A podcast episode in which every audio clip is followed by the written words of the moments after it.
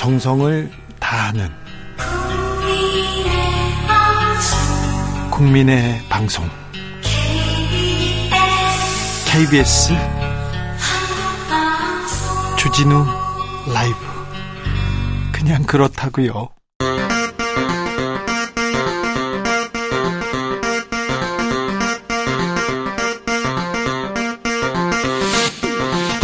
주진우 라이브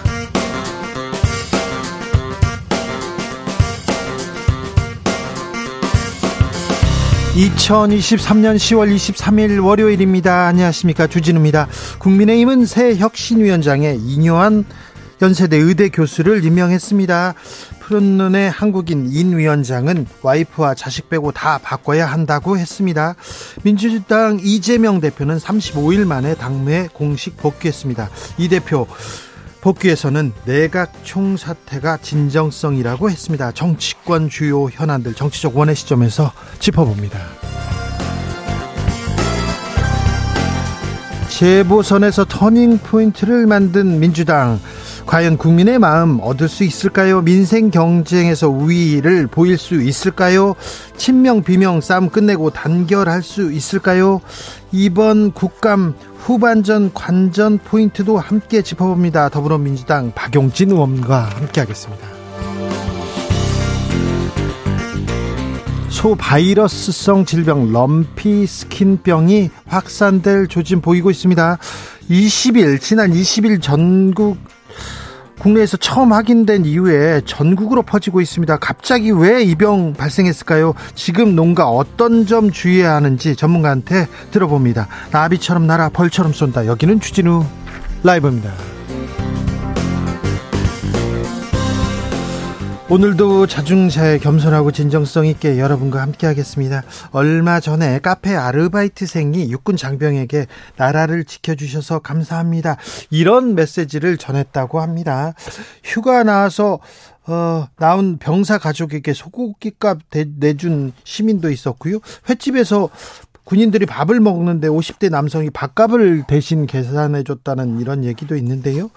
음, 동생 같아서 그랬어요. 내 아들 같아서 그랬어요. 이렇게 군 군대에 계신 분들 이렇게 다 이렇게 응원합니다. 군인 아저씨한테 위문 편지 쓰던 게 언젠데 지금 군인 아저씨가 아니라 지금 한참 네. 그런데 아무튼 나라를 지켜주셔서 감사합니다. 자, 국군 장병들에게 군인 아저씨께 우리 감사의 마음 한번 전해 주십시오. 주진우 라이브 통해서 그동안 쑥스러워서 말 못했던 군인 아저씨들한테 감사함 한번 전화, 전해 보자고요. 군인이라고, 아우, 저 뭐라고, 지나가는데 뭐라고 하는 분들도 있어요. 아우, 군인이 뭐, 저 언젠가 군인들이 많이 줄 서 있는데 어, 어떤 아주머니가 할머니가 앞에 이렇게 버스로 버스를 탈라고 이렇게 하면서 사람부터 탑시다 사람부터 이렇게 얘기하는데 군인 아저씨들이 웃으면서 이렇게 다 이렇게 양보해줬던 기억이 있습니다.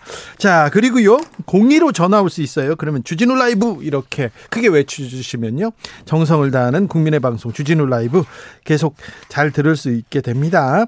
자 방송 중에 어 아니요 아니요 안 그래도 바, 잘 들으실 수 있어요. 네. 안 그래도. 자, 방송 중에 사연 주시는 분들 추첨 통해서 치킨 교환권 보내 드릴게요. 샵 9730. 짧은 문자는 50원, 긴 문자는 100원이고요. 콩으로 보내시면 무료입니다. 그럼 주진우 라이브 시작하겠습니다.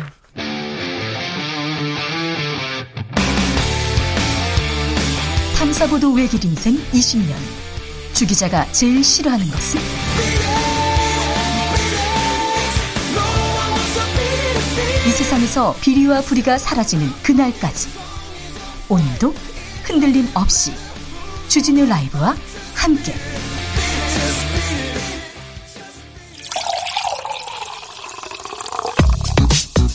진짜 중요한 뉴스만 쭉 뽑아냈습니다. 주스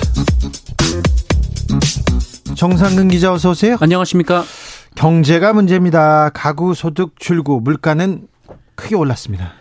네, 통계청 발표에 따르면 올해 2분기 전체 가구의 처분 가득 가능 소득이 평균 383만 천 원을 기록해서 지난해 동기보다 2.8% 줄어든 것으로 나타났습니다.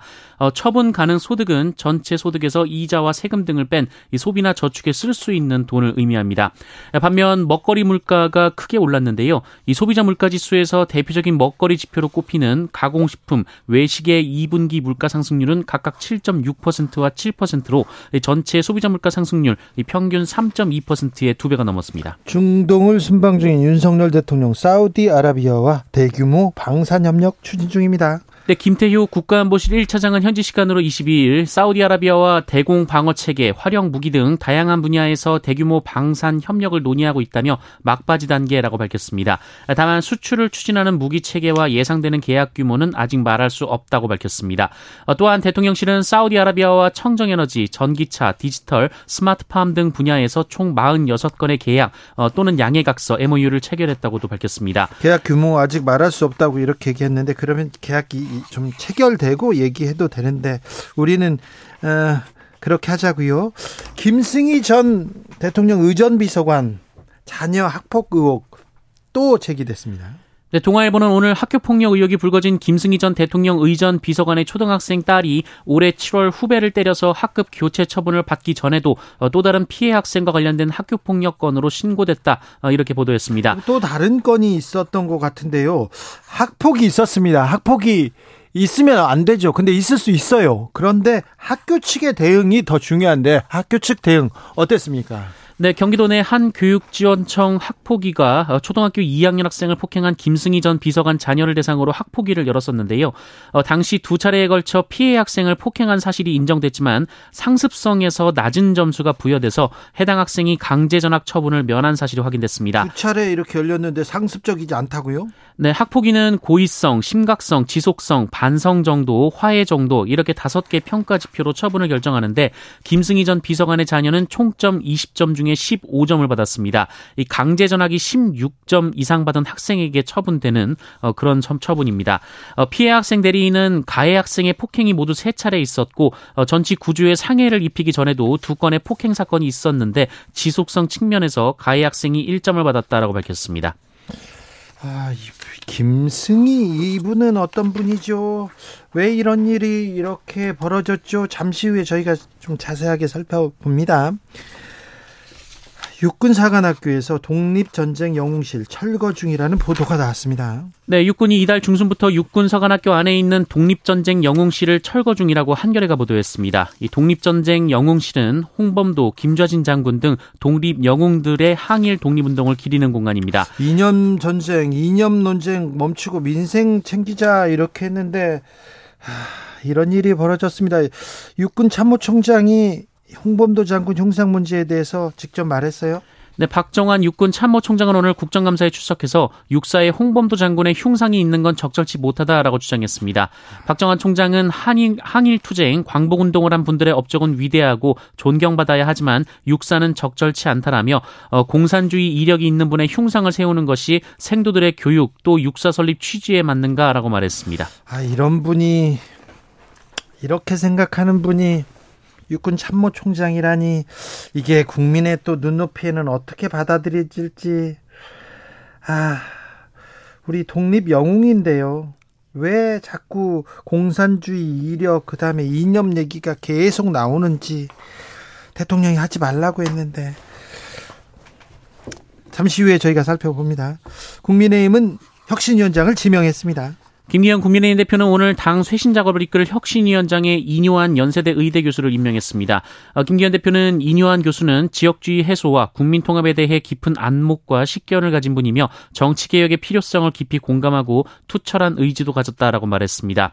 어, 이뇨한 교수는 전남 순천 출신으로 미국으로부터 건너온 증조부에 이어 4대째 한국에서 교육 및 의료 분야에서 활동하고 있습니다. 어, 조부는 3.1운동에 기여하고 백범 김구 선생의 주치의로 활동했으며 네. 부친은 교수는 6.25 전쟁 당시 미군 대위로 참전했습니다. 어, 이녀환 교수 본인도 5.18 민주화운동 당시 시민군의 활동을 외신에 알리기도 했습니다.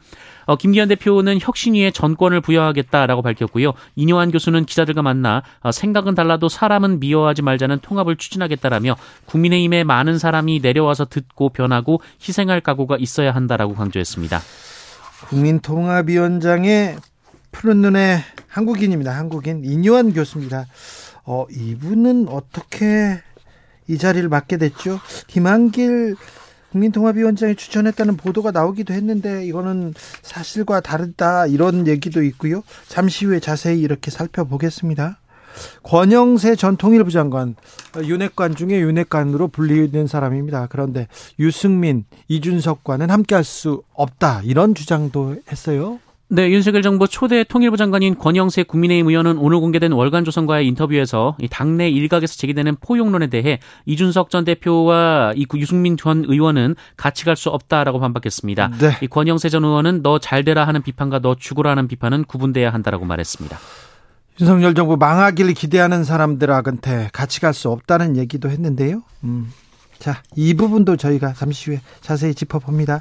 이재명 민주당 대표는 당무에 복귀했습니다. 네, 단식 이후 건강을 회복하고 복귀한 민주당 이재명 대표는 오늘 최고위원회를 주재한 자리에서 윤석열 대통령의 국정기조 쇄신과 내각 총사퇴를 주장했습니다. 네. 어, 이재명 대표는 정부 여당의 무능함과 무책임함으로 인해 국민의 삶과 이 나라 경제가 우리나라 안보가 위협을 받고 있다라고 말했습니다. 네. 어, 또한 이재명 대표는 민주당은 먹고 사는 문제 해결과 대한민국 시스템 붕괴를 저지해야 한다라면서 어, 단결과 단합을 강조했고요. 체포동의안 처리 과정의 일로 더 이상 왈가왈부하지 않길 바란다라고도 말했습니다. 국토교통부가 민간 무량판 아파트 전수조사 결과 발표했습니다. 네, 국토교통부는 올해 8월부터 두 달여간 전국 427개의 민간 무량판 아파트를 전수조사하고 그 결과를 오늘 발표했습니다.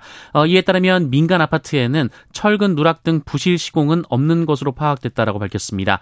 어, 때문에 역으로 이 LH의 관리 감독 부실 문제가 또다시 도마에 올랐는데요. 네. 어, 국토부는 LH가 관리를 특히 철저히 해야 하는 무량판 공법을 개발 적용하고는 정작 관리 감독을 제대로 하지 않은 것이 부실의 부실의 주된 원인이라고 짚었습니다. YTN 인수자가 결정됐네요. 유진그룹이 보도 전문 채널 YTN을 인수할 예정입니다. 앞서 YTN 지분 매각 입찰에는 유진그룹과 한세실업, 글로벌 피스재단 등 세 곳이 참여했는데요. 개찰 결과 유진그룹이 낙찰자로 선정됐습니다. 이스라엘이 가자지구 안쪽 작전을 수행하고 있습니다.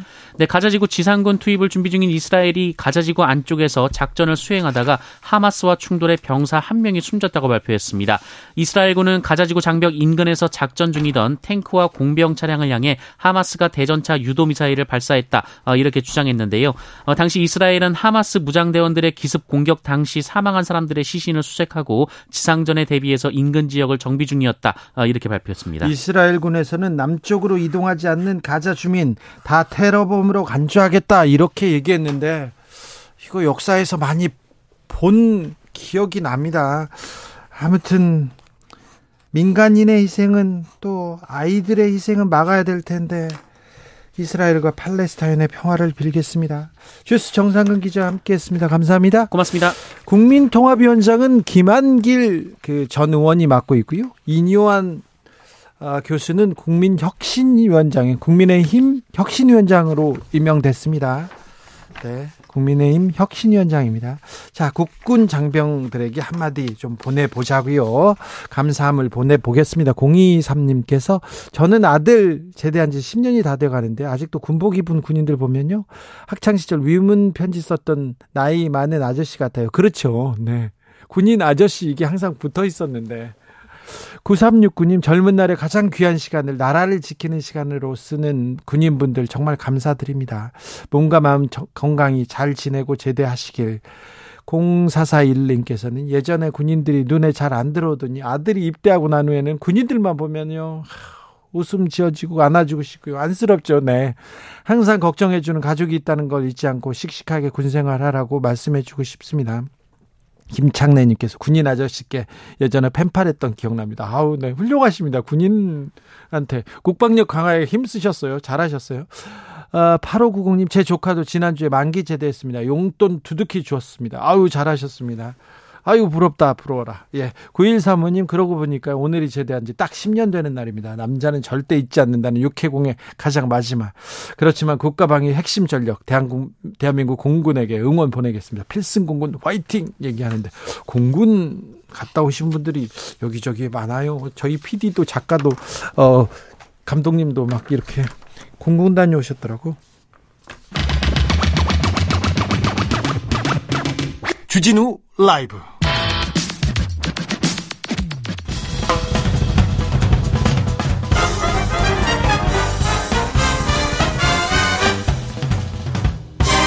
훅 인터뷰. 모두를 위한 모두를 향한 모두의 궁금증 훅 인터뷰 국내에서 처음으로 럼피 스킨병이 발생했다고 합니다. 사흘 동안 10곳 넘는 농가로 확산되면서 전국 축산 농가에 비상 걸렸는데요.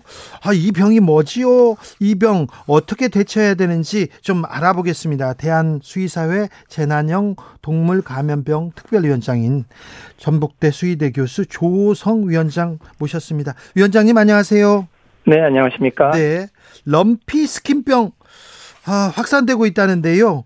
음, 네. 지금 상태가 어느 정도 어떤 어떻습니까?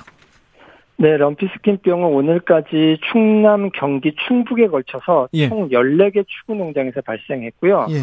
현재 의심 사례 3건도 지금 검사 중입니다. 네. 현재 14개 농장 한우와 젖소를 포함해서 총 638마리가 살처분되었습니다. 그렇습니까? 럼피스킨병, 럼피스킨 그러니까 피부가 울퉁불퉁해진다 이런 병인 것 같은데요. 어떤 네. 병입니까? 왜 걸립니까? 네, 럼피스킨병은 소가 이 럼피스킨병 바이러스에 감염돼서 걸리는 건데요. 네. 이 감염되면 그 피부에 이렇게 울퉁불퉁한 혹이 납니다. 예. 이제 그게 이제 가장 큰 특징이고요. 고열도 함께 나고 우유 생산량이 줄어들기도 하고요. 예. 유산이나 불임이 일어나서 농장의 생산성을 굉장히 떨어뜨리는 질병이 되겠습니다. 국내에서는 이번에 처음 발견된 거죠. 어떻게 들어왔을까요? 네, 일단 저희가 지금 아직 역학조사 결과가 네. 나오지 않아서 지금 이제 이후에 결과를 지켜봐야 될 부분이 있긴 한데요. 네. 아주 가장 확실한 팩트는 뭐냐면 lumpy skin disease에 감염된 어떤 매개체가 국내에 들어왔다는 거고요. 예? 그게 이제 실제로 오염된 어떤 물질일 수도 있고 매개 곤충일 수도 있습니다. 이 질병은 특이하게 그 흡혈을 하는 곤충에 의해서 감염됩니다. 그러니까 아. 진드기 말고도 예. 흡혈하는 파리가 있고요. 예. 모기 같이 이렇게 흡혈하는 소가 다른 소를 이렇게 흡혈하면서 예. 바이러스가 옮겨지는 특징을 갖고 있기 때문에 예. 어떤 형태로든 들어왔고 그게 지난 최소한 2주에서 한 달 정도 날씨가 더웠을 때 예. 아마 전국으로 지금 확산이 되고 있는 거로 지금 어, 추정하고 있습니다. 아, 흡혈 곤충에서 이렇게 전염된 가능성이 크군요. 그런데 네. 럼피 스킨병에 걸리면 소가 어떤 증상을 보입니까? 네, 아까 얼핏 말씀드린 것처럼 기본적으로 열과 함께 피부에 혹이 납니다. 혹이요? 그, 네, 그래서 그게 굉장히 쉽게 우리가 확인할 수 있고요. 예. 또 하나 그 젖소 같은 경우는 유량이 굉장히 많이 떨어지기도 하고요. 예. 그다음에 그 암소나 수소 상관없이 다 예. 유산이나 불임 증상이 나타나기 때문에 농장의 입장에서도 치명적인 질병입니다. 사람들한테도 전염됩니까? 아, 사람은 전혀 걱정하지 않으셔도 되는 게 이 바이러스가 네. 심지어는 소만 감염되는 바이러스입니다. 그래요? 구제역처럼 소와 돼지에 감염되는 것도 아니고요. 네. 그래서 소만 한정적으로 감염되기 때문에 사람에 감염될 확률은 거의 없다고 보시면 됩니다. 자, 럼피 스킨병 의심 증상 보인다. 그럼 어떻게 대처해야 됩니까? 가장 중요한 건 발견 즉시 방역 당국에 신고하셔야 됩니다. 네. 이것이 현재 이 질병 확산을 막는 가장 중요한 조치입니다. 왜냐하면 네. 지금 잠복기를 거쳐서 지금 발생 계속 하게 되어 있는데 그 감염된 소를 조금이라도 지체하게 되면 네. 그 소로 인해서 주변에 확산이 될 수 있기 때문에 예. 어, 아주 신속한 발견 그리고 방역 당국 신고 이게 굉장히 중요한 과정이라고 하겠습니다. 저 럼피 스킨병 걸린 소는 바로 살처분하게 돼 있죠. 음, 네. 네. 이거 그 살처분하지 않으면 안 됩니까? 아, 그 부분에 대한 것들이 좀 이제 설명이 좀 필요한데요. 네. 안타깝지만 어쩔 수 없는 부분이 있습니다. 왜냐하면 현재 지금 이번의 경우에 살처분을 최소화하는 정책을 지금 취하고 있습니다. 그런데 여전히 살처분을 하지 않으면 안 되냐고 물어보시는 경우가 많은데 네. 이 일종 가축 전염병, 그다음에 우리가 지금까지 알고 있는 구제역, 고병성 조류 인플루엔자, 아프리카 돼지열병이 다 같은 일종 법정 전염병인데요. 네. 이 가축 전염병은 이 질병이 얼마나 심각하고 이런 게 아니라 예. 이 확산이 굉장히 빠른 질병이고요. 예. 이 확산을 최대한 막는 게 방역의 목표가 됩니다. 네네. 그래서 기본적으로 어 이런 게 전제가 되면 가능합니다. 감염 농장을 완벽하게 차단할 수 있으면 네. 감염을 예. 그러면 괜찮은데 사실상 그게 불가능하기 때문에 네. 최대한 오염된 농장을 어 이렇게 격리하는 예. 그런 방식 이 중요하기 때문에 어쩔 수 없이 불가피하게 살처분을 할 수밖에 없는 상황입니다. 위원장님 그런데 네. 격리하거나 살처분하면 네. 살처분하게 되면요 농가에 네. 대한 보상금은 적절하게 좀 지급됩니까? 네, 보상은 현재 그 현재 그 시세 100%를 지급하는 걸로 지금 정책이 결정되어 있습니다. 아 그래요? 네, 그래서 신고하시면 그 정도의 보상을 충분히 받으실 수 있는 걸로 알고 계시면 정부가 보상하니까 숨기지 말고 네. 바로 신고해야 되겠네요. 네, 그렇습니다. 잡아먹거나 그래도 안 되죠. 아, 그게 사람하고 상관이 없는데 네. 그게 오염되면 이제 전파될 가능성이 있어서 그렇습니다. 다른 농장으로. 네. 네. 사람한테는 상관없지만 잡아먹으면 네. 안 됩니다. 그거 법에 걸립니다. 네네. 아, 777님께서 7777님께서 격리 후에 치료하면 안 되는 건가요? 이렇게 물어보는데요. 네. 방금 말씀드린 것과 네. 같은 맥락입니다. 네. 격리한다는 것 자체가 굉장히 네. 어려운 일입니다. 기본적으로 목장을 한번 가보셨으면 아시겠지만 네. 다른 축종의 돼지나 닭에 비해서도 굉장히 개방되어 있는 축사로 유지가 되어 있기 때문에 네. 그 소에서 바이러스가 전파되는 걸 막는다는 건 네. 현재 우리 목장 상황상 거의 불가능한 일이기 때문에 파, 리 모기 네. 해충이 또 이렇게 옮길 수 있기 때문에 맞습니다. 그것도 그 치료 과정에 네. 파리 모기가 옮기게 되는 것들은 고스란히 거의 국가가 그 방역 문제를 떠안게 되는 어, 것이 있기 때문에 네. 그 부분 치료는 어렵습니다. 그런데 위원장님 그래서 네. 그런지 좀 예방하기도 어려워요. 그렇 그렇죠. 사실상 네. 예방이 쉽지 않습니다. 있습니다. 네. 네. 아, 근데 그런 면에서는 네. 그 위험도를 낮추는 개념의 조치들을 하는 수밖에 없습니다. 그래요? 그러니까 한다 뭔가 조치를 해서 100%를 막고 안 한다고 해서 0%가 되는 게 아니라 네. 하여튼 감염 확률을 떨어뜨리는 여러 네. 조치를 해서 최소화 피해를 최소화하는 그런 방식의 접근이 중요할 것 같습니다. 김생근님께서 살처분해야 하는 축산 농가의 아픈 보상이 잘 되기를 바랍니다. 보상도 네. 보상인데 축산 농가에서 네. 소, 소, 돼지 자기 자식처럼 키우거든요. 음, 자기 네, 자식처럼 맞습니다. 키우는데, 네.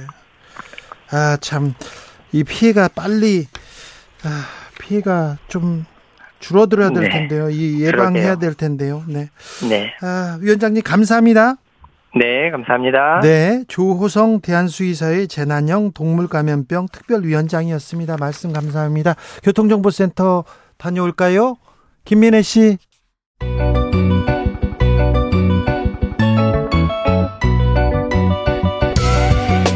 한층 날카롭다, 한결 정확하다, 한편 세심하다, 밖에서 보는 내밀한 분석, 정치적 원의 시점. 오늘의 정치권 상황 원회에서 더 정확하게 분석해 드립니다. 이현주 전 국민의힘 의원 어서 오세요. 네, 안녕하세요. 부드러운 카리스마 이현주입니다. 노영희 변호사입니다. 네, 노영입니다. 네. 인요한 연세대 의대 교수가 국민의힘 혁신위원장으로 임명됐습니다. 인요한, 아 놀라셨죠? 아니요, 저는 별로 안 놀라. 놀라야 되나요? 아니요, 그러니까 의외 인물이다 이렇게 생각하시는 분들이 많더라고요. 어, 뭐 그렇게 생각할 수도 있죠. 네. 네. 그런데 뭐 이제 사람 찾기가 굉장히 힘들었지 않겠어요? 네. 그죠? 네. 그러니까 결국에는 이제 정치를 좀 아시는 분 중에서는 승낙하시는 분이 없으실 거고. 네. 네. 그 외에 나머지 이제 완전히 정치 문외한 중에서 그 이미지 괜찮은 분 찾다 보니까. 아. 네. 그리고 그분은 좀 교류가 있었을 거예요. 아마. 예. 제가 알기로는. 네. 네. 제가 몇 년 전에 네. 예, 임요한 교수님 이 주최하는 사적인 파티를 집에서 하세요. 이렇게 아, 집에서요? 네, 이렇게 부부랑 뭐 이렇게 불러가지고 네. 음식 가져가서 이렇게 먹고 이랬는데 네. 거의 초대를 받아가지고 네. 가서 이제 만나서 그 같이 식구들하고 얘기하고 이제 가족들하고 얘기하고 친지들하고 얘기하고 그랬었는데 네. 되게 합리적으로 말씀도 되게 재밌게 하시고 네. 근데 이제 정치적인 색깔을 그 당시 뭐 그렇게까지 많이 느끼고 그러지는 않았었는데 그래서 저는 품성이나 이제 이런 걸로 봐서는 그분은 되게 합리적으로는 판단할 것 같고. 네. 근데 조금 안타까운 거는 사실 그분이 정치에 대해서 예전부터 정치권에서 코를 많이 받았지만 실제 네. 정치를 하겠다는 생각을 아주 구체적으로는 안 하셨던 걸로 알고 있는데 네. 이분이 혁신위원장이라고 하는 자리에서 무언가를 하려면은 사실은 혼자만 잘해서는 되, 는게 아니거든요. 네. 그래서 그런 것들이 조금 어, 얼마나 잘 될지는 사실 저는 좀, 좀 의문스러운 부분이 있고요. 또 하나는 이게 보세요. 작년에 이게 중앙일보에서 작년에 단독으로 나왔던 기사가 하나를 제가 찾았는데 보니까 2022년 6월 17일에 국민의힘 혁신위원회 뭐 부위원장에 삼선의 조혜진 의원이 내정됐다 뭐 이런 식으로 해가지고 그 당시 인물들 이름이 쫙 나온 게 있었었어요. 네. 그럼 작년 혁신위는 뭐 했나? 네. 작년에 혁신위가 있었습니까? 네, 지금 국민의힘에? 보세요. 중앙일보에 중앙일보 단독 해가지고 국민의힘 혁신위 부위원장의 삼선의 음. 조혜진 내정 2022년 6월 17일 17시 56분 이렇게 딱 기사가 올라와 있어요. 저는 그래서 어 그때 이제 최재형 그 아, 혁신위가 예, 있었죠. 예, 그분이 혁신위원장이었어요. 네. 근데 사실 그때 하고 지금하고 비교해 봤을 때 네. 어, 그럼 작년에 그러면은 혁신이가 무슨 활동을 했지? 뭘 잘했지? 지금 근데 왜 이렇게 또 혁신이를 찾는 것이지? 이런 생각 한번 해보세요. 네, 네, 그러네요. 네. 민주당도 김은경 혁신이 전에 장경태 혁신위원장이 있었어요. 있었어요. 네. 아, 장경태 의원이 혁신위원장을 했었어요. 네. 네. 기억도 안 나. 이뇨한 위원장은 박근혜 전 대통령 시절에 인수위에서 국민통합 부위원장을 지내기도 했었죠. 그런데 이번도 아마 지금도 국민통합위원회 위원일걸요? 그래요? 네. 그래서 김한길 김한길 음. 목소리가 나옵니까? 김한길 국민통합위원장이 추천했다는 보도가 나오긴 했습니다. 음, 그럴 수도 있고 어쨌든 아마 그건 있을 커넥션은 있을 테니까. 근데 그것뿐만이 아니고 제가 예전에 기업의 임원으로 있을 때요. 그때 이렇게 그 모 대형 로펌에서 주최하는 네. 어, 송년회 이런 네. 데서 파티네 가끔, 오늘 파티 얘기를 많이 하시네요. 가끔 네. 뵀어요. 뵀어요. 그런데 근데. 그때 네. 지금 국민의힘의 전신인 네. 무슨 당인지 모르겠는데 새누리당인지 뭔지 네. 하여튼 그 당의 어, 그 당의 관계자분들이 소개해 주셨어요. 아, 그래요? 네. 아, 뭐. 그래서 아마 교류는 그 전에 있었을 거고, 다만 저는 네. 뭐다 좋은데, 뭐 아는 사람 중에서 하는 게 당연하겠죠. 네. 좋은 사람이면 되고, 어쨌든 이분 자체는 그래도 나쁜 사람, 어, 평판은 괜찮은 것 같아요. 예. 근데 문제는 뭐냐면 전 혁신위원회가 하는 일이 뭔가. 그러니까. 이번에는 전권을 주겠다고 합니다. 그러니까 정권은 뭐, 뭐에 대한 정권을 주는 거예요? 네. 뭐에 대한 정권요? 전권요. 그러니까 뭐에 대한 정권? 모르겠으나 전권을 준다고는 해야죠. 왜냐하면 계속 뭐 네. 하는데 네. 계속 네. 그 양당의 혁신위에서 만든 내용들만 해도 네. 아마 정말 산더미 같을 거예요. 네. 그런데 그거 맨날 끝나고 나서 정권을 준다고 하는데 결정을 해야 되는 거잖아요. 결정권에 정권이 있어야 되는 건데 뭘 결정하느냐가 굉장히 중요하지 않겠어요? 그죠? 네. 그럼 뭐 경선 룰을 정하는 거냐 아니면 뭐 예를 들어서 공천에 대한 어떤 가이드 라인을 주는 거냐 여러 가지가 있을 텐데 결국에는요. 제가 솔직히 말씀드리면 제가 지금까지 이렇게 쭉 정치권에서 경험한 바에 의하면 네. 저는 아무리 좋은 룰이 있어도 네. 결국은 다 그냥 알아, 다 마음대로 한다. 다 임의로 다 한다. 그러니까 얼굴마담으로 이분들을 이렇게 내세워 놓을 가능성이 있다. 이런 얘기를 하시는 그렇죠. 거잖아요. 그래서 뭐 네. 그리고 저는 심지어 시스템 공천이라고도 믿지 않아요. 왜냐하면 시스템처럼 대로 하는 것 같은데 결국엔 다 마음대로 하거든요. 네. 여러 가지 여러 가지 방법을 통해서 네. 그래서 사실은 안 그러면 왜 사람들이 뭐 친윤 친윤 왜 하겠어요? 그렇잖아요. 그런 게 그런 게 시스템대로 딱 될 것 같으면 그렇게 그런 얘기 하지도 않겠지. 그리고 그렇게 싸우지도 않고. 네, 그래도 어쨌든 인류한 교수는 이 가문이 엄청나게 이 음. 사대째 한국에서 되게 한국을 그렇죠. 사랑하는 그런 네. 가문이기도 하고 현대사를 관통하는 네. 매우 명문가입니다. 네, 저는 그래서 사실은 이분 자체적으로는 매우 제가 좋아하는 음. 분이기도 하고 네. 존경하는 네. 분이기도 해서 좀 잘 됐으면 좋겠어요. 이분이 실제적으로 이제 전라도 출신 아니겠습니까? 순천 출신입니다. 네. 그러면서 이제 통합이라고 하는 걸 되게 원래 옛날부터 계속 생각을 하고 계셨던 분이기 때문에 저는 인유한 교수 자체로는 훌륭하다. 다만 정말로 그분이 그런 뜻을 펼치고 뭔가를 하기 위해서 정말 정권을 준다고 해봤자 그 정권이라고 하는 게 뭔지 아까 정권을 가지고 말하는 거랑 그러니까 자율적 독립적 네. 판단을 하게 된다. 자율적 독립적 정권. 뭐, 뭘 그러니까 뭐에 대해서라는 게 중요하죠. 그럼 예를 들어서요. 지금 국민들이 이번에 이제 올해만 들어서도 윤석열 대 대통령과 정부 그다음에 이것에 대한 여당의 반응과 관련해서 정말 국민 대다수가 마음에 안 드는 그 여러 가지 결정들이 있었잖아요. 그럼 이것에 대해서 국민의 눈높이에서 신랄하게 비판하시고 이것을 다시 재검토하라고 말씀하실 수 있는 건지 거기서 시작돼야 되는 거 아닙니까? 그러니까요. 네. 그러니까요. 그거부터 그죠? 네. 그다음에 예를 들면 어 이번에 전당대회에 대해서 그런 식으로 하면 안 되는 거였고 그 전당대회 때 한 거 다 이거 이런 식으로 하면 안 되니까 이거 다 무효다 실효다 이렇게 말씀하실 수 있는 건지 예. 아니 저는 이렇게 생각이 돼요. 제가 이렇게 저도 정치 인의 한 사람으로서 평소에 엉망으로 하다가 선거 때만 되면 변하겠다, 영입한다, 통합한다 난리치고는 그러고 나서 평소에 눈치 보면서 비판 한마디도 못 하다가요. 그러다가 이제 또 선거 끝나면 땡이잖아요. 그러니까 이게 땡. 어 정말 땡이에요. 선거 끝나고 나면 뭐 그래서 영입했던 사람들은 바보 되고 토사구팽 되고 그렇죠. 토사구팽이 어, 그다음에 그들이 만들었던 여러 가지 어떤 결과물들은 그냥 완전히 창고로 들어가 창고에 들어가기나 하면 다행인데 창고에도 안 들어가고 폐기 처분되거나. 네. 그런데 만약에 네. 인요한 위원장이 매우 국민의힘에 매우 큰 변화를 몰고 올 수도 있어요. 만약에 네. 전권을 휘두른다면 가능성 가능성이 많지 그러니까 않겠죠. 제가 그래도. 얘기하는 네. 변화라는 것은요 지나간 잘못들 그리고 이런 것들 중에서 여전히 유효한 것들에 대해서부터 시작을 해야지 이건 그냥 그대로 다 인정하고 미래에 이렇게 하겠다라는 것만 가지고 한다면 그것은 결국엔 수표 수표 정도인데 이게 공수표 될 가능성이 굉장히 많잖아요. 그러니까 그 수표 자체는 되게 멋있죠. 그죠? 그러면 잠깐 제가 궁금한 게 있어요. 정권을 이 인류한 위원장에 준다 그러면 대통령이나 이 정부 쪽에서는 영향력을 행사하지 않겠다는 뜻입니까? 지난번에 당정 소통이 매우 중요하다 그랬었잖아요. 어떻게 볼 수 있어요? 만약에 인류한 혁신위원장이 아 이거 잘, 잘못됐다.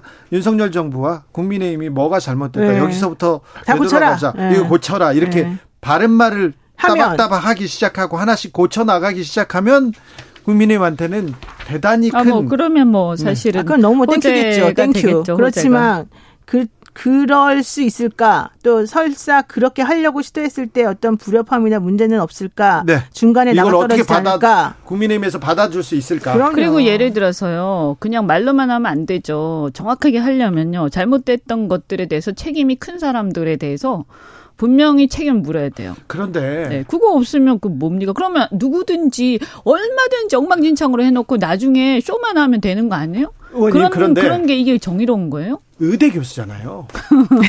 네. 의대 교수인데 이 정치의 이 네, 엄청난 그 이 복잡 미묘한 메커니즘을 알아야 되는데 들어와서 야 이거 잘못됐다 저거 잘못 국민 국민의 눈높, 눈높이로 얘기만 해도 돼요. 근데 그 얘기를 잘 할 수 있을까? 또 받아들일 수 있을까? 그러니까. 국민의힘에서는. 그래도 네. 뭐 서대문 갑의 출마가 뭐 유력하단다, 비례 뭐 준, 준다 아니다 이런 얘기까지 나오는 상황이라 뭐 전혀 문외한이라고 할 수는 없겠지만 저는 그거보다는 그릇이 문제인 것 같아요. 이 인요한 혁신이 혁신이는 사실 다 올바른 말만 해요. 다 좋은 말만 하고 그 혁신이를 담을 수 있는 그릇이 과연 제대로 되어 있느냐 이게 가장 문제죠. 예. 개인의 자, 문제보다. 이현주 의원께서 인요한 혁신위원장 국민통합위에 속해 있다는 얘기를 했는데 현재 국민통합이 국민의힘 국민통합이 소속은 아닙니다. 아닌가요? 그런데 어. 그런데 얼마 예전에, 전에도 얼마 전에도 국만 음. 국민통합위원으로 같이 활동했다 천하람 당협위원장이 말하기도 했는데 네. 어찌 되는지 좀 지금은 아니라는 건 네, 이제 네, 네. 얼마 전에 그만뒀나 보죠. 그런가요? 좀 이거는 정확하지 않다. 정확하지 네. 않으니까 뭐 네. 여, 여하튼 그런 역할을 많이 하셨어요. 네. 예, 여당 쪽에서. 자, 이뇨환이 몰고 올 변화와 혁신은 어떻게 될지 좀 지켜보겠습니다. 아, 이재명 민주당 대표는 당내 공식 복귀했습니다. 음, 국정 쇄신해야 된다. 내각 총세 사태가 진정성이다. 강한 메시지 내놓았는데요. 어떻게 보셨어요?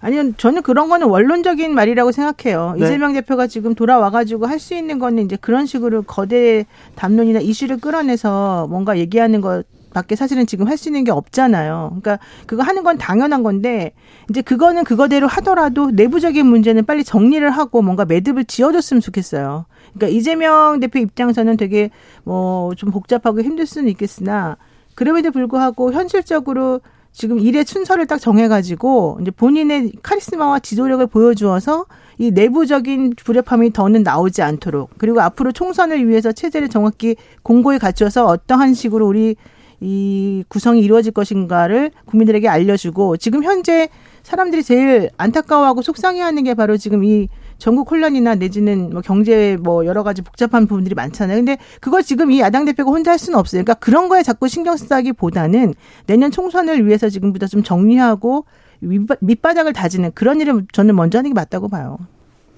그 이번에 이제 보궐선거를 보면 어쨌든 우리나라가 양당제다 보니까 네. 반사적 이익으로 이제 선거를 이기곤 하잖아요. 네. 그러니까 이번 같은 경우에도 어쨌든 뭐 민주당이 뭐 스스로 민주당 스스로도 얘기를 했지만 민주당이 잘 해서라기보다는 네. 이제 어쨌든 이 지금 현재 정권에 대한 비판 또 그다음에 심판 여론이 굉장히 거셌던 거 아닙니까?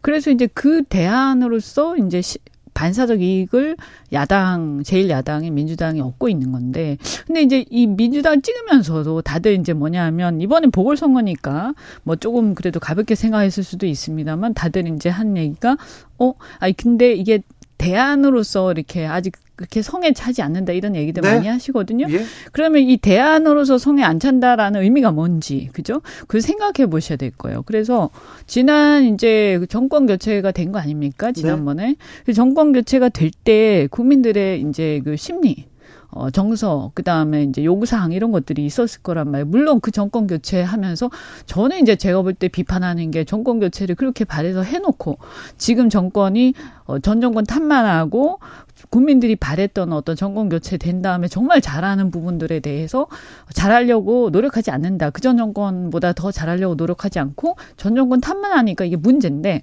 여하튼 야당 입장에서도 이제 2년이 지났잖아요. 그죠? 거의 2년이 이제 지나가는데 어 국민들이 대안으로 생각할 수 있으려면 어, 정권 교체를 했을 때 그 마음, 그때 이제 민주당에 대해서 그때는 민주당을 이제 심판한 거죠. 그죠? 그러니까 그때 심판할 때 그 마음이 뭐, 뭐였는지, 그 내용이 뭐였는지 좀 고민해가지고 좀 네. 실질적인, 저 민주당도 마찬가지 이렇게 혁신을, 말, 혁신, 그러니까 막 단어만 막 뭉게뭉게 막 떠다녀요. 혁신, 뭐, 그 다음 변화, 뭐, 단어는 여기저기서 막 떠다니는데 실체들이 네. 없어요. 아까 제가 말했잖아요. 뭐에 대한 혁신. 민주당도 똑같은 거예요. 뭐에 대한 혁신. 그리고 어떤 내용, 국민들이 뭘 구체적으로 지난번에 정권 교체할 때 문제를 삼았는지, 이런 것들에 대해서 고민을 해봤으면 이걸 꼭 한마디 하고 싶어요. 지금 이재명 대표가 이제 나와가지고 단결해야 되고 통합해야 된다 이렇게 말하잖아요. 근데 비명계 의원들은 이렇게 말해요. 뭐 말해서 뭐하냐 실질적으로 보여줘라 이렇게 말하거든요. 그러면서 비아냥거려요. 제가 봤을 땐 비아냥거리는 거거든요. 근데 네. 대표한테 그렇게 하면 안 돼요, 일단은. 그리고 중요한 건 그들이 비아냥거림을 멈추는 방법은 하나밖에 없어요. 본인들을 공천해 주는 것밖에 없어요. 근데 본인들을 공천해 주는 것이 그럼 과연 전체적으로 봤을 때 올바른 일인가? 그건 또 변론이거든요. 그러니까 비명계도 맨날 남 탓하지 말고 내지는 뭐 대표 탓하지 말고 지금 현재 상황에서 어떻게 해야지 이 민주당이라고 한 당을 잘 이끌어 나갈 것인가 국민들을 위해서 어떤 일을 제일 야당의 이런 그 훌륭한 사람들이 모인 이 당에서 해야 될 것인가 이런 것들을 정말 진지하게 고민하고 좀 공익적인 입장에서 뭔가 얘기를 해줬으면 좋겠어요. 맨날 비아냥거리고 뭐 비웃고 뭐 남을 갈라치기 하고 이런 걸 좀 그만해야 되는 거 아닙니까? 대표한테 그런 걸 요구하려면 요구할 만한 자격이 있어야 되는 건데 본인들도 그런 걸 안 하면서 자꾸 시끄럽게만 한단 말이에요. 그러니까 이재명 대표는 이제 이거를 정리를 하고 넘어가야지만 여기에서 한 단계 지금 성숙한 리더십을 보여주는 게 되는 거예요. 자, 유승민, 이준석 두 분은 네. 탈당한답니까? 신당 만든답니까? 어? 같이 못 간다고 어, 윤핵관 중에 윤핵관 권영세 의원이 했는데요. 아, 아, 같이 못 간다는 게 뭐죠? 나가라 어, 나가라. 아 두 사람이 어. 같이 못 간다. 네네 저 저 사람들은 당 음, 당을 당을 해친다. 당을 망하라고 이렇게 외치는 사람하고는 같이 갈 수 없다. 그런 아. 취지의 얘기를 했습니다. 같이 갈 수 없다. 네.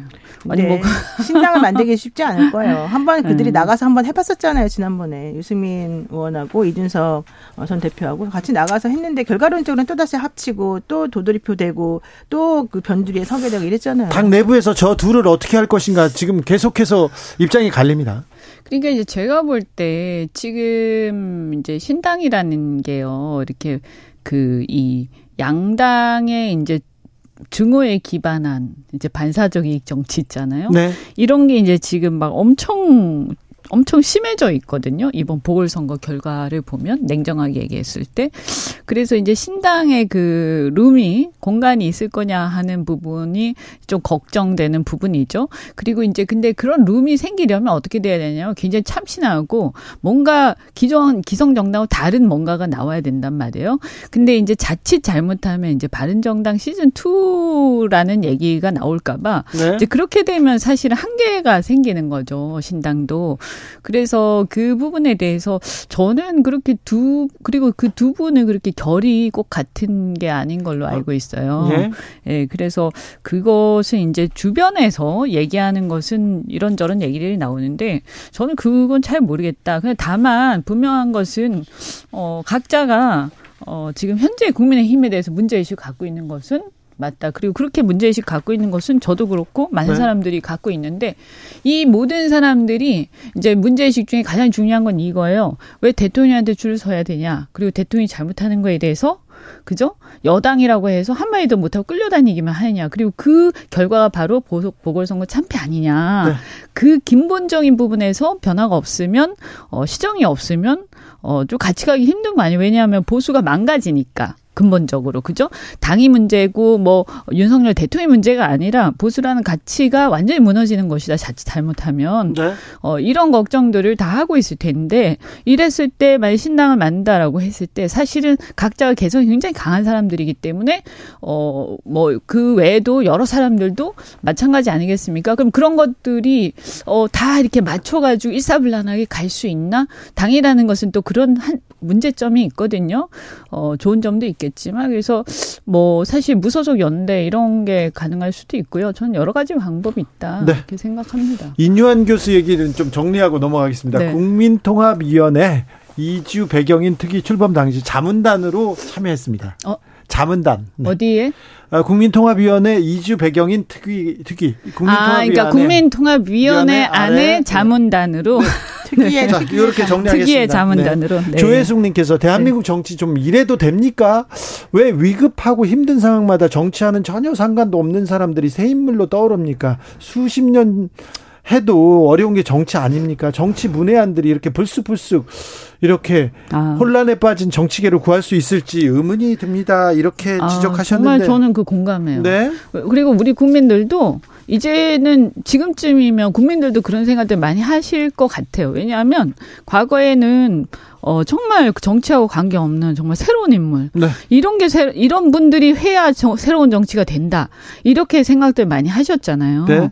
그래서 이제 사실은 안철수한테 쏘갔고 그 다음에 이제 윤석열 대통령한테 또 쏘갔고 그런 거 아 닙니까 어떻게 보면. 네. 예. 근데 지금 와서 보니까 전혀 모르는 사람이 더 문제더라라는 거잖아요. 네. 전 저는 제가 볼 때 새로운 정치는 새로운 사람이어야 한다 이것은 아니고요. 다만 어, 정치를 했던 사람이라도, 어, 그 자기가 이, 지금 현재 정치판에 대해서 정말 이, 절실하게 이게 뭐, 어떤, 어떤 게 문제고, 네. 이거는 바뀌지 않으면 도저히 안 되겠다 하는 거를 정말 절실하게 느끼는 사람들, 어, 이런 게 전 중요하다고 생각해요. 이니원 위원장 보고 히딩크 감독 얘기를 하는데, 히딩크 감독은 아, 네덜란드 국가대표를 감독을 맡고 세계적인 명장이었어요. 네. 축구를 잘 아는 사람이었습니다. 독일의 독일의 예를 들면 어떤 엄청난 이제 어 그 정당 혁신을 하셨던 분이 우리나라에 와서 뭐 그런 거는 아니지 않습니까 지금 그죠? 네. 그거하고는 좀 다르죠. 좀 외모가 비슷한가요? 아, 니요 네. 노영희 변호사님, 네? 노영희 변호사님, 김승희 전 의전 비서관 자녀 학폭 논란 또 불거졌는데 아, 이거 정말 심각한 김승희 의전 비서관은 등용될 때부터 굉장히 큰 화제가 있었어요. 사실은 그 정치권에서 아는 사람들한테는 그러니까요. 근데 이이 아이의 어머니도 사실은 상당하시더라고 이번에 학폭 관련해 가지고 일 처리하는 거나 본인이 매스컴에 뭐 얘기하는 거나 이런 걸 보게 되니까 너무 깜짝 놀랐는데 저는 사실 제가 학폭위 위원이었었거든요. 아, 그래요? 네. 꽤 여기저기서 오랫동안 했었었기 때문에 이 학폭위가 어떤 식으로 열리는지를 제가 잘 알고 네. 그때 이제 교감 선생님들이 보통 이제 학폭위 위원장을 맡으시면서 네. 이 소위 이제 권력이 있다라고 판단되어지는 이 부모들이 어떤 식으로 잘못된 행동을 하면서 자식 자기 자식들이나 아이들의 잘못을 좀 뭔가 이렇게 무마시키려고 하는가 예. 이런 것들이 사실은 상당히 안타까운 상황이었는데 아, 그렇군요. 이게 사실은 이번에 김승희 전 대통령 의전비서관 집이 딱 그 케이스인 거예요. 왜냐하면 이 아이가 되게 아직 어리거든요. 네. 초등학교 네. 3학년밖에 안 됐는데 네. 이 아이가 오기 전에도 이 일이 그러니까, 그러니까 여기 와가지고 이 일이 불거지기 전에도 이런 일이 이제 또 있었었는데 그게 네. 그걸 무마했다는 거 아니에요? 그게 이제 사실은 애기, 너무 아이들이 어리면 음. 좀 그렇게 또 학부기까지 뭐 올리기가 좀 어려워요. 그럴, 그럴 수도 있어요. 그런 부분이 있긴 있어요. 너무 어리면 네. 뭐. 그러니까 너무 어리면 둘 다를 위해서 그렇게 안 한다는 건데 그건 네. 어쨌든 그럼에도 불구하고 그렇다면 앞으로 그러면 안 된다는 걸 명확하게 이제 주지를 시켜주고 그 가해자인 아이에 대해서는 교육을 제대로 시키는 게 전제되는 거잖아요. 근데 지금 이 아이, 이 김생희 비서관의 아이나 이 집에서는 그런 교육을 안 시켰다는 얘기밖에 안 돼요. 어떻게 음. 3학년짜리가 2학년을 때리는데 전치 구주가 나오고 지금 각막이 뭐 지금 훼손됐다 이런 얘기도 나오잖아요. 어른이 아이를 때려도 그렇게까지 심하게 사실 때리기가 어려운데 아이가 아이를 때리는데 그렇게 나올 정도면 이건 엄청난 폭력에 가해졌다는 거고 저는 그 아이가 그 폭력의 방식을 어디서 배웠을까 저는 그게 사실은 상당히 좀 걱정스러웠어요. 저는 보면서요 이해가 좀 안 되는 게 부모로서 어, 이 일이 일어난 것은 지금이 아니잖아요. 최근이 아니잖아요. 그 전에 있었던 일 아니에요. 그죠? 그러면, 어, 그 전에 이런 일이 있었고, 아이한테 그런 일이 벌어졌는데, 계속해서 비서관 일을 하면서 하게, 놔두고 어 그러니까 본인이 계속 그 일을 했다는 그러니까, 거잖아요. 네. 근데 제 얘기는 뭐냐면 아니 일단 모든 걸 떠나서 그 어린 애가 그 아이가 정말 문제가 많으면서도 한편으로 굉장히 불쌍한 거예요. 그 어린 애가 얼마나 부모하고 뭔가 문제가 부모가 문제가 있었으면 아이가 그렇게까지 됐을까? 그리고 이런 상황까지 벌어졌는데 그 부모는 왜 계속해서 비서관 일을 하면서 아이가 이렇게 되도록 그냥 놔둔 놔뒀든지 아니면 잘못 교육을 시켰든지. 그러니까 보통요 우리 평범한 부모 같으면요. 만약에 그런 일이 벌어지잖아요? 그러면 어 직장 생활 정상적으로 못해 이 신경이 너무 쓰여가지고 차라리 진짜 그만두더라도 아이한테 뭔가 한 1년이고 2년이고 집중적으로 같이 함께 해야 되겠다. 이때 정말 뜯어고치지 않으면 이거 애 인생 큰일 나겠다. 이 아이에 대한 사랑이 가장 중요하거든요. 부모 입장에서는. 아, 그 저는 네. 이해가 안 돼요. 근데 저는 그 어린애가 아이 어? 아이 부모도 그렇지만 이 학교도 조금 이 아이 부모의 권력이나 이런 지위나 신분에 너무 민감했던 거 아닌가 생각 이 들어요. 왜냐하면 네? 이 아이가 사실은 이렇게 보면은 상습적이 상습적으로 폭력 행사를 했다는 건데요. 이번에 상습성 점수를 제, 최하점으로 줘가지고 아이가 강전 안 되게 그냥 음. 학급 교체만 이루어지게끔 지금 해줬다는 거거든요. 이게 물론 뭐 어린아이가 얼마나 상습적이겠냐 이렇게 말할 수 있겠지만 사실은 그렇지 않아요. 이게 그냥 나오는 수준의 폭력은 아닐 수 있거든요. 이 여러 가지 패턴을 보게 되면 그러면 학교에서 제대로 된 교육을 시킨다라고 한다면 제대로 된 평가를 해주고 제대로 된 판단을 해줘야지 아이가 다시는 안 그러는 건데 이 학교에서도 사실은 제가 봤을 때는 상당히 부모님의 힘이나 이런 거를 의식해서 좀 더 봐주기 한 게 아닌가라는 의혹을 솔직히 안할 그러니까 수가 없는 상황이에요. 이 정도 되면 사실은 아이를 이거 지금 안 고치면 지금도 이미 늦었을 수도 있어요. 이거 정말 애 인생이 아무리 잘 나가고 아무리 돈 많이 뭐 있고 다 소용이 없어요.